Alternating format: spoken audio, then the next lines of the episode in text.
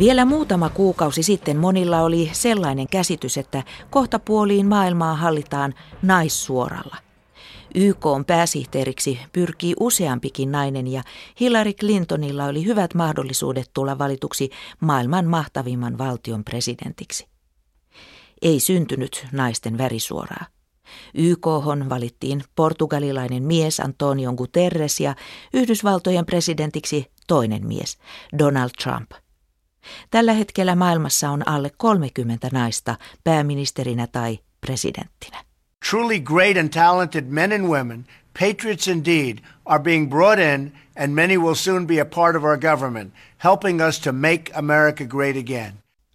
Piipahdetaan ensin Washingtonissa – Yhdysvaltojen pitkän ja repivän vaalikampanjan aikana Donald Trump esitti monenlaisia seksistisiä kommentteja naisista ja kehuskeli naisjutuillaan. Nyt hän kokoaa tulevaa hallintoaan. Millaista asemaa hän kaavailee naisille siinä, siitä kertoo kirjeenvaihtajamme Pirkko Pöntinen. Valkoisen talon ympäristö on eristetty laajennetulla turva-alueella jo viikkoja sitten. Täällä joulukuun alun aurinkoisessa säässä rakennetaan lehdistökorokkeita virkaanastujaisia varten. Toimittajat ja kamerat tulevat tallentamaan historiallisen hetken, kun Yhdysvaltain 45. presidentti Donald Trump muuttaa valkoiseen taloon tammikuun 20. päivä. Tuona päivänä Trumpin mukana lienee hänen vaimonsa, joka ei kuitenkaan muuta presidentin mukana virka-asuntoon, vaan jää yhteisen lapsen kanssa kaupunkikotiin New Yorkiin. Yhdysvaltain presidenttivaalikamppailua hallitsi syksyn loppukuukausina äänekäs ja kiusallisiin yksityiskohtiin asti keskittynyt paljastusten, syytösten ja jonkinasteinen anteeksipyyntöjenkin kaos naisten kohtelusta. Vaalituloksen selvittyä naisista ja Trumpin käytöksestä ja asenteesta ei ole puhuttu mitään. Keskustelu katkisi kuin leikaten marraskuun kahdeksannen päivän jälkeisenä yönä. Tämä selittyy osin sillä, että Yhdysvalloissa häviäjän ei pidä jankuttaa menneistä asioista. Jutut on käyty kertaalleen läpi, niistä on osattava päästää irti ja katse on siirrettävä tulevaisuuteen. Kukaan ei halua huonon häviäjän tai negatiivisen jauhajan leimaa, koska tulosta ei voi muuttaa. Presidentiksi valittu Donald Trump on myös itse hiljennyt naisasioista, koska voitto on jo saavutettu. Valkoisista naisista 53 prosenttia äänesti Trumpia. Monet heistä myönsivät, että Trumpin puheet olivat loukkaavia, mutta kokonaisuudessa sillä ei ollut häntä tukeneille naisäänestäjille merkitystä. Tärkeintä oli lupaus muutoksesta ja talouden kohentumisesta. Toimittaja Susan Chira kokosi marraskuun puolivälissä New York Timesin artikkeliin useiden tutkijoiden lausuntoja, joissa todetaan, että ajatus naisten välisestä solidaarisuudesta on myytti. Nainen ei äänestä naista pelkästään sukupuolen perusteella. Tämä tuli esille jo vaalikamppailunkin aikana. Donald Trump kokoaa parhaillaan hallintoaan. Tässä vaiheessa hallituksen on tarjolla kaksi naisministeriä ja kolmantena YK-suurlähettiläs. He kaikki ovat perinteisen linjan konservatiiveja, jotka eivät ole poliittisella urallaan naisten asioita erikseen ajaneet, joskaan eivät ole niitä vähätelleetkään.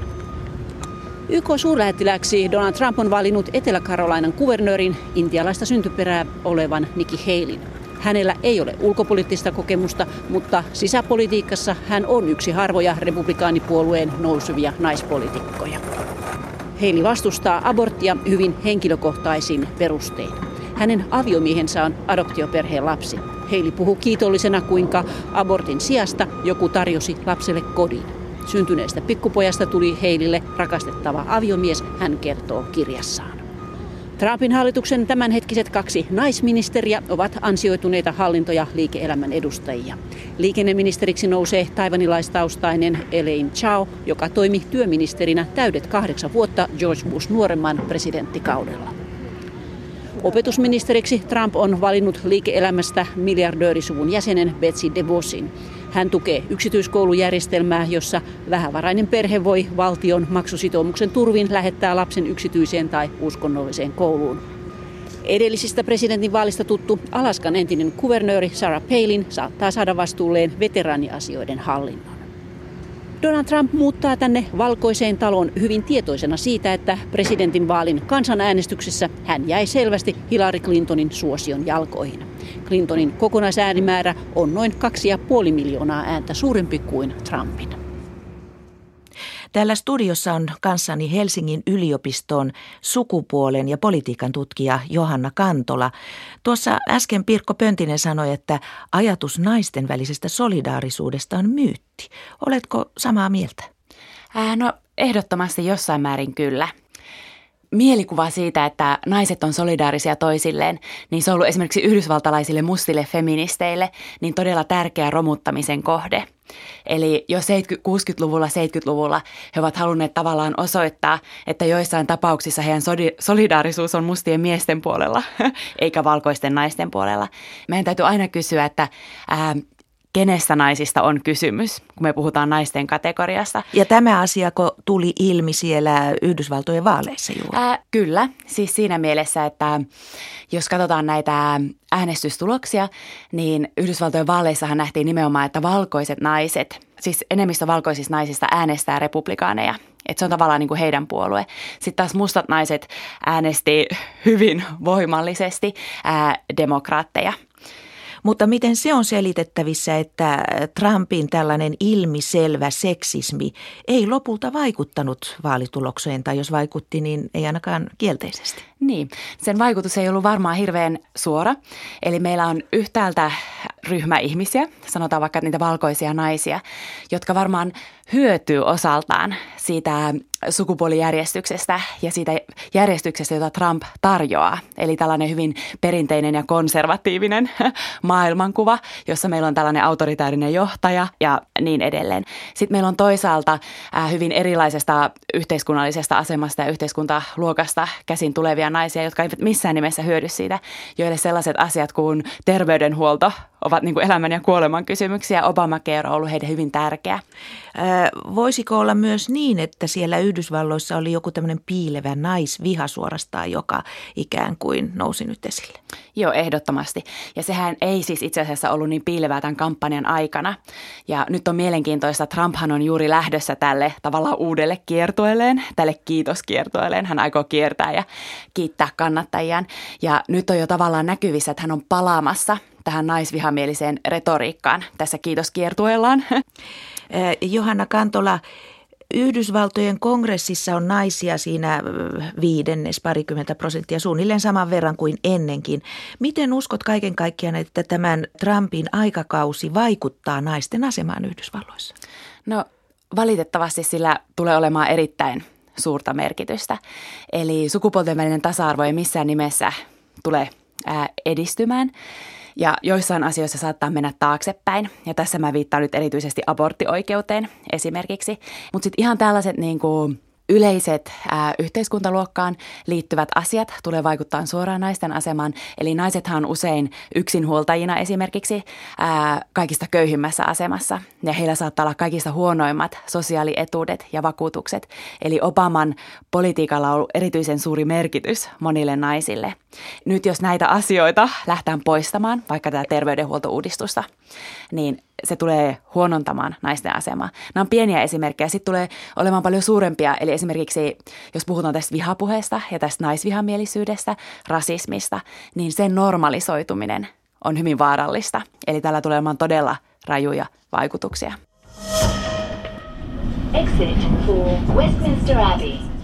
Lasikatto ei mennyt rikki Yhdysvalloissa, mutta Britanniassa se on tapahtunut jo kahdesti. Rautarouvaksikin nimitetty konservatiivinen Margaret Thatcher hallitsi Britanniaa koko 80-luvun ja nyt ohjaksissa on niin ikään konservatiivinen Theresa May. Vertailuja puoluetoverusten välillä ei voi välttää. Pasi Myöhänen jatkaa Lontoosta. Näin kumisee Britannian parlamenttitalon tornikello. Moni luulee, että tornin nimi on Big Ben, mutta miehinen Iso Ben on vain lempinimi. Virallinen nimi on Elisabeth Torni kuningattaren timanttijuhlavuoden jälkeen. Britannian parlamentaarisen politiikan symboli on siis ollut entistä naisellisempi neljä vuotta.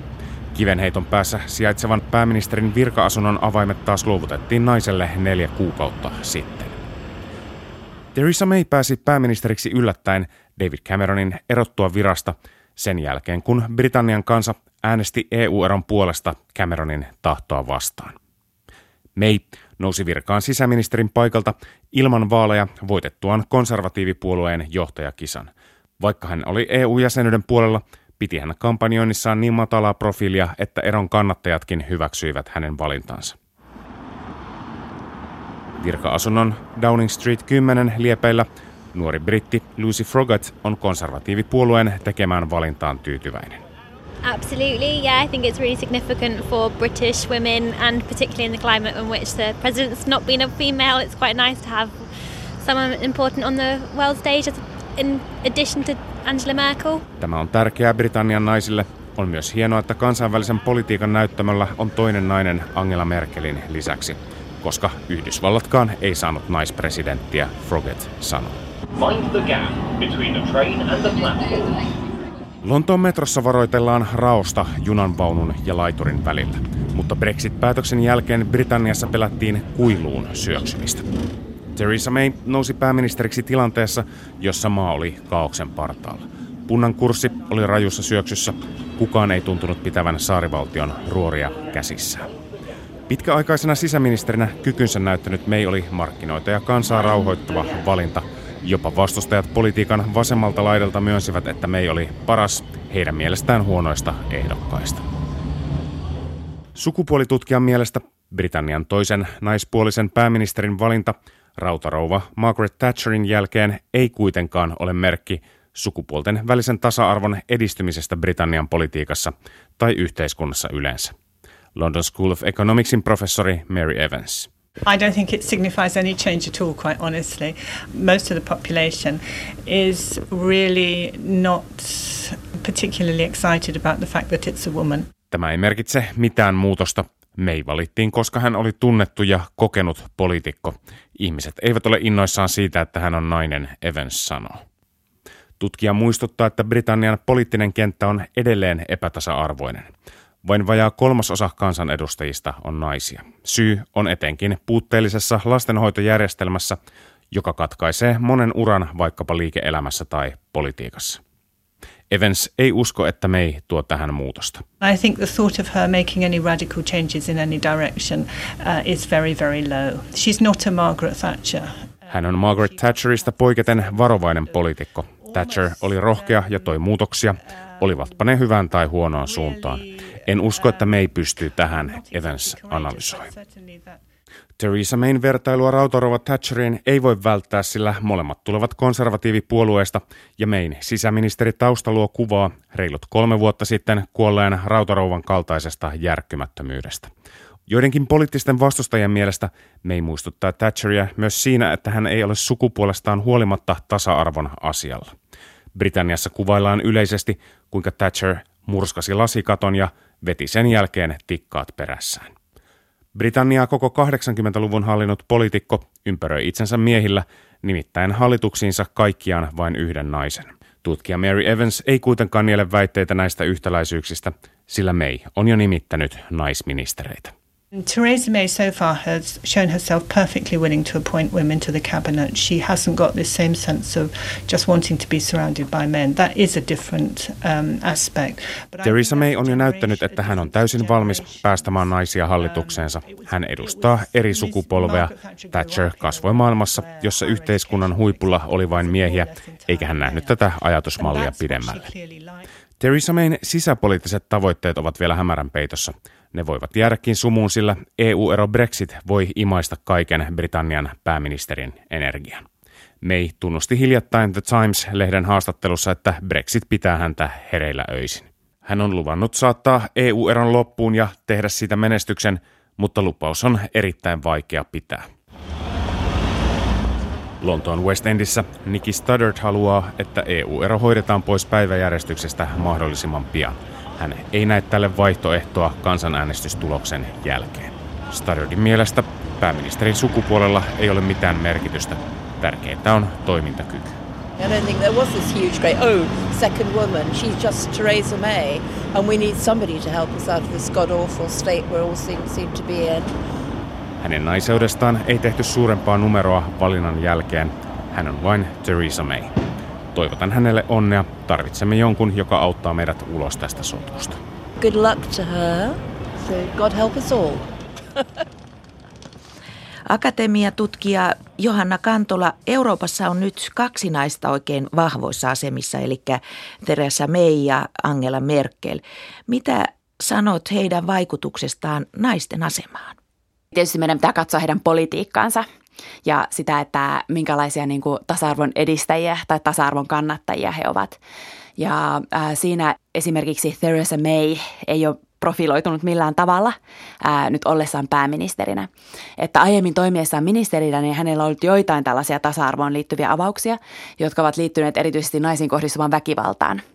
Mutta sen jälkeen, kun hän on tullut ää, pääministeriksi, ää, ne asiat, mistä hän puhui esimerkiksi kesällä – että tavallaan, että ketään ei jätetä ja ketään ei hylätä, ää, niin hän on oikeastaan toiminut sitten ihan päinvastaisesti. Ja osa mm. syy voi tietysti olla, että tämä Brexit vie niin paljon hänen aikaansa. Mutta jos ajatellaan Brexitia vaikka – tasa-arvon näkökulmasta, niin sillä tulee olemaan merkittäviä vaikutuksia sukupuolten väliselle tasa-arvolle Briteissä, koska monet ää, naisten asemaa vahvistavat tekijät, jotka liittyy nimenomaan vaikka päivähoitoon tai äityys, vanhempain, isyys, vapaisiin, niin ne ovat tulleet Britannian Euroopan unionin kautta, mm. Euroopan unionin lainsäädännön kautta. Ja nämä on tietysti asioita, joita ollaan nyt romuttamassa mm. alkaen niin kuin ihmisoikeussäännöksistä. Eli siinä mielessä tarvittaisiin niin kuin meinkin puolesta hyvin aktiivista tasa-arvon edistämisen politiikkaa, mutta tällä hetkellä sitä ei ole nähty. No jos ajatellaan ylipäätänsä globaalisti naisten aseman paranemista, sanotaan nyt suffragettien eh, ajoista, eli sadan viimeisen vuoden aikana, mitä voit sanoa? No jos puhutaan vaikka niin kuin naisten poliittisesta edustuksesta, niin naisia on maailman parlamenteissa, eli niin kuin eduskunnissa niin 23 prosenttia. Eli edelleen niin kuin vain se neljännesosa tai viidennesosa, äh, kuinka nyt halutaankaan sitten katsoa. Ja samalla tavalla Euroopassa tämä prosenttimäärä on 26 prosenttia ja Euroopan unionin äh, jäsenmaiden parlamenteissa 28 prosenttia. Eli edelleen ollaan niin kuin varsin alhaisella tasolla. Ja sitten mitä ylemmäs me mennään, niin sitä vähemmän ehkä sit naisia on. Et sit jos me katsotaan niinku hallituksia, niin Pohjoismaathan on perinteisesti tässä ollut vahvoilla. Eli Suomessakin on pitkään jo ollut perinteisesti puolet ministereistä naisia. Ja tässä Sipilän hallitus teki nyt poikkeuksen ää, tällaisesta pitkästä perinteistä ja nyt on vain 36 prosenttia naisia. Eli näkyykö nämä tämmöiset arvokonservatiiviset trendit niin jopa meillä täällä Suomessa? Kyllä, aivan ehdottomasti. Eli meillä on tällä hetkellä niin kuin hyvinkin arvokonservatiivinen hallitus ja erityisesti sukupuolten välisen tasa-arvon näkökulmasta. Eli tämä Sipilän hallituksen politiikka ei ole ollut mitenkään tasa-arvoa edistävää. Siis tietysti tämä koko niin kuin, talouskuripolitiikka ja se on kohdistunut niin kuin, erityisesti ää, pienituloisiin naisiin, mutta sitten me voidaan katsoa myös sellaisia keskeisiä asioita, kuten tämä subjektiivisen päivähoito-oikeuden romuttaminen. Että minkä takia me halutaan purkaa tämä todella hieno järjestelmä, jota maailmalla on ihailtu ja jota on pidetty niin kuin, ää, suomalaisten naisten työmarkkinoille osallistumisen erittäin niin kuin, tärkeänä mahdollistavana tekijänä. Ja nyt siitä ollaan niin kuin, luovuttu. Tämä on osoitus siitä arvokonservatiivisuudesta.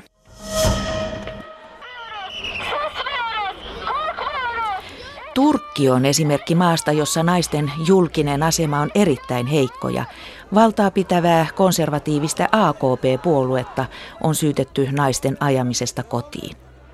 Naisten asema kuitenkin puhuttaa turkkilaisia paljon. Turkkilaiskodit täyttyvät arkiiltaisin perheistä, jotka kokoontuvat katsomaan saippua oopperoita, kertoo Istanbulista Sanna Raitaaho.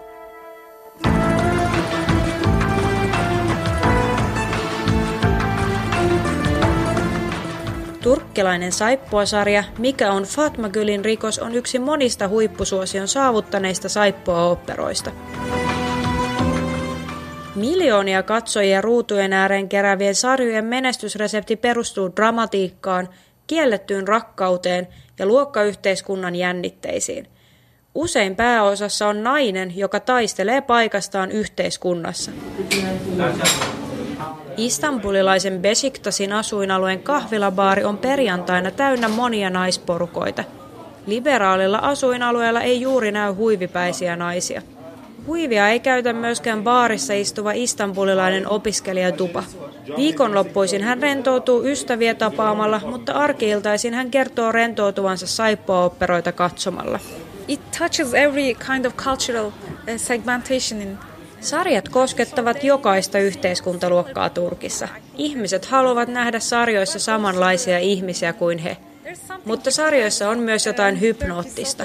Kaikki perustuu rakkauteen, ihmissuhteisiin. Uh, relationships, love. Artık korkulacak bir şey kalmadığına göre boşanabiliriz. Herkes kendi Kaikille saippuaoperat eivät ole vain viihdettä, vaan sarjoja katsovat naiset ovat löytäneet niistä inspiraatiota ja rohkaisua. Yksi näistä sarjoista oli juuri Fatmagyl televisiosarja, jossa päähenkilö Fatmagyl joutuu joukkoraiskauksen uhriksi. Sinnikkyytensä ansiosta hän saa lopulta raiskaajansa oikeuden eteen. Fatmagylin tarina teki vaikutuksen erityisesti arabinaisiin – Sarjan esityksen jälkeen arabimedioissa esiintyi naisia, jotka kertoivat sarjan ansiosta rohkaistuneensa hakemaan eroja alistavista avioliitoista. Turkissa sarja kannusti taas puhumaan seksuaalisesta häirinnästä. Istanbulilaisen Bilkin yliopiston mediatutkija Asli Tünch suhtautuu kuitenkin saippuaoperoiden naiskuvaan kriittisesti. Hänestä ne pönkittävät konservatiivista naiskuvaa. So they can be, you know, Muslim and modern at the same time, but the roles, you know, how they uh, basically function in the society is not, you know, progressive at all. Ehkä jos vertaat hyvin alistettuihin yhteiskuntiin, turkkilaisen saippuoopperan naiskuva on moderni. Sarjoissa naiset voivat olla sekä moderneja että muslimeja samaan aikaan. Mutta roolit, joiden pohjalta he toimivat, eivät ole lainkaan progressiivisia. Heidän ainoa tarkoituksensa ja onnellisuuden lähteensä on miehen löytäminen, Tunt sanoo.